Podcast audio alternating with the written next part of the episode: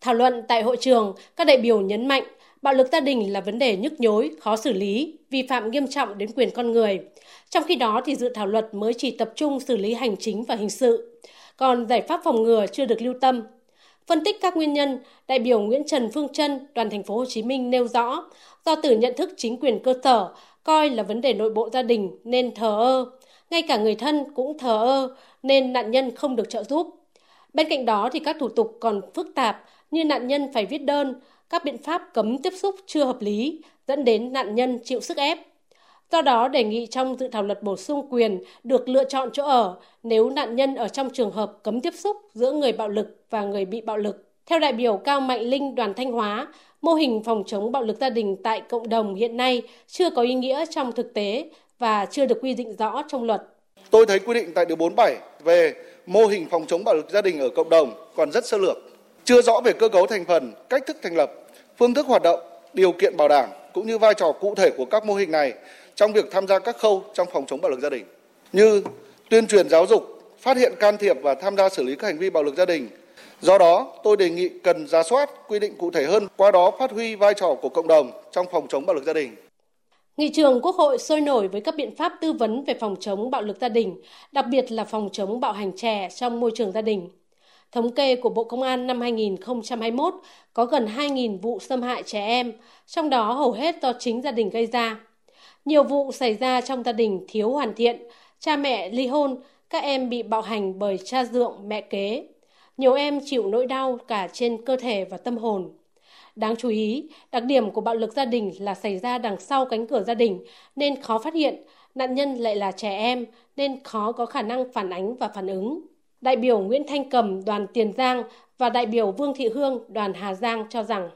Chúng ta cũng rất là đau lòng, phẫn nộ với các cái vụ việc bạo lực đối với trẻ con. Thì chúng ta thấy rằng đây là những vụ việc vô cùng đau xót. Thủ phạm thì không phải là những người xa lạ mà chính là cha ruột, bố dượng, mẹ kế, người yêu của những người đã ly hôn gây ra cho con riêng của vợ của chồng hoặc con của người yêu. Do vậy, quy định hiện nay của dự thảo luật là chưa đầy đủ và chưa bao quát hết các vụ việc. Do vậy, cần phải điều chỉnh thành hành vi bạo lực quy định cũng được áp dụng đối với thành viên trong gia đình của những người đã ly hôn.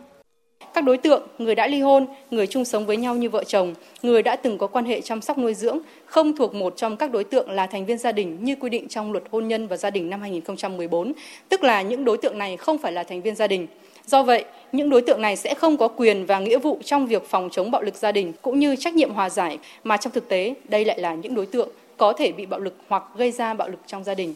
Vì vậy, đề nghị nghiên cứu bổ sung giải thích từ ngữ thành viên gia đình để áp dụng trong phạm vi của luật này. Đại biểu Nguyễn Thị Thủy đoàn Bắc Cạn chỉ rõ, nguyên nhân quan trọng của tình trạng này là do pháp luật chưa hoàn thiện, nhất là còn thiếu những quy định để chủ động phòng ngừa bạo hành trẻ em ở những gia đình có hoàn cảnh đặc biệt. Phòng chống bạo hành trẻ em trong môi trường gia đình vừa thuộc phạm vi điều chỉnh của dự án luật này, vừa thuộc phạm vi điều chỉnh của luật trẻ em. Do đó cần phải tính toán mức độ điều chỉnh phù hợp với nhiệm vụ của từng luật để có thêm công cụ bảo vệ hiệu quả trẻ em trong môi trường gia đình, nhưng mà phải tránh cái sự trồng lấn, sự mâu thuẫn giữa hai cái luật này. Dẫn chiếu có 31% phụ nữ phải chịu ít nhất một hình thức bạo lực trong 12 tháng, có hơn 90% phụ nữ không tìm kiếm sự trợ giúp. Đại biểu Nguyễn Văn Cảnh, đoàn Bình Định khẳng định, luật phòng chống bạo lực hiện hành chưa phát huy hiệu quả. Khó khăn là việc hiểu và xác định mức độ vi phạm nào là hành vi bạo lực gia đình còn đang rất khác nhau giữa các vùng miền, giữa từng thành viên trong gia đình và giữa chính các cơ quan bảo vệ pháp luật. Ở một góc tiếp cận khác, đại biểu Nguyễn Văn Cảnh, đoàn Bình Định cho rằng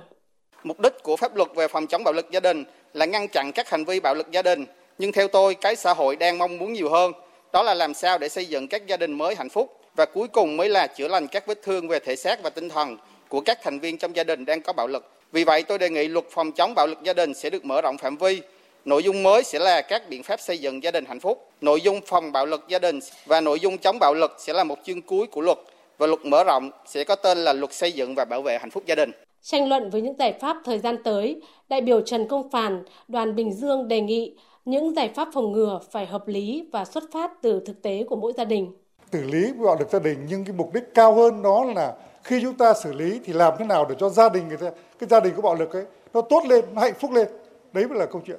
thế mà bây giờ ta can thiệp không khéo thì có khi là gia đình người ta lại sau cái bạo lực ấy có khi là nó còn có thể hàn gắn được nhưng mình can thiệp hoặc mình xử lý nghiêm cái thì có khi là lại dạn nứt có khi lại ly hôn thậm chí là có khi là lại mỗi người một nơi. Cho nên là từ cái điều kiện thực tế hoàn cảnh của gia đình Việt Nam để ta quy định những biện pháp phòng ngừa cũng như biện pháp xử lý nó hợp tình hợp lý. Phát biểu giải trình làm rõ một số vấn đề đại biểu nêu, Bộ trưởng Bộ Văn hóa, Thể thao và Du lịch Nguyễn Văn Hùng khẳng định, cơ quan soạn thảo đã lựa chọn ra 18 hành vi được quy vào bạo lực gia đình. Tuy nhiên, trong thực tiễn còn những hành vi khó có thể khu trú thành những biểu hiện cụ thể. Dự án luật lần này cũng thiết kế rõ trách nhiệm của từng ngành, lượng hóa cụ thể các bộ ngành cần phải làm gì. Về những biện pháp phòng chống bạo lực gia đình thời gian tới, Bộ trưởng Bộ Văn hóa, Thể thao và Du lịch Nguyễn Văn Hùng nêu rõ. Đó là phải nâng cao nhận thức và phải đẩy mạnh công tác truyền thông. Điều này hoàn toàn đúng. Bởi vì nếu như không thay đổi được nhận thức thì sẽ khó thay đổi được hành vi. Chính vì vậy mà các công cụ pháp luật phải được thể hiện. Còn khi tổ chức thực hiện thì toàn xã hội dưới sự lãnh đạo của Đảng phải đẩy mạnh cái nội dung này. Mặc dù trong này đã có đề cập như vấn đề tròn chỗ ở, rồi vấn đề giữ khoảng cách an toàn. Những ý kiến đóng góp xác đáng này chúng tôi sẽ nghiên cứu để xem xét cơ cấu đó lại phù hợp hơn.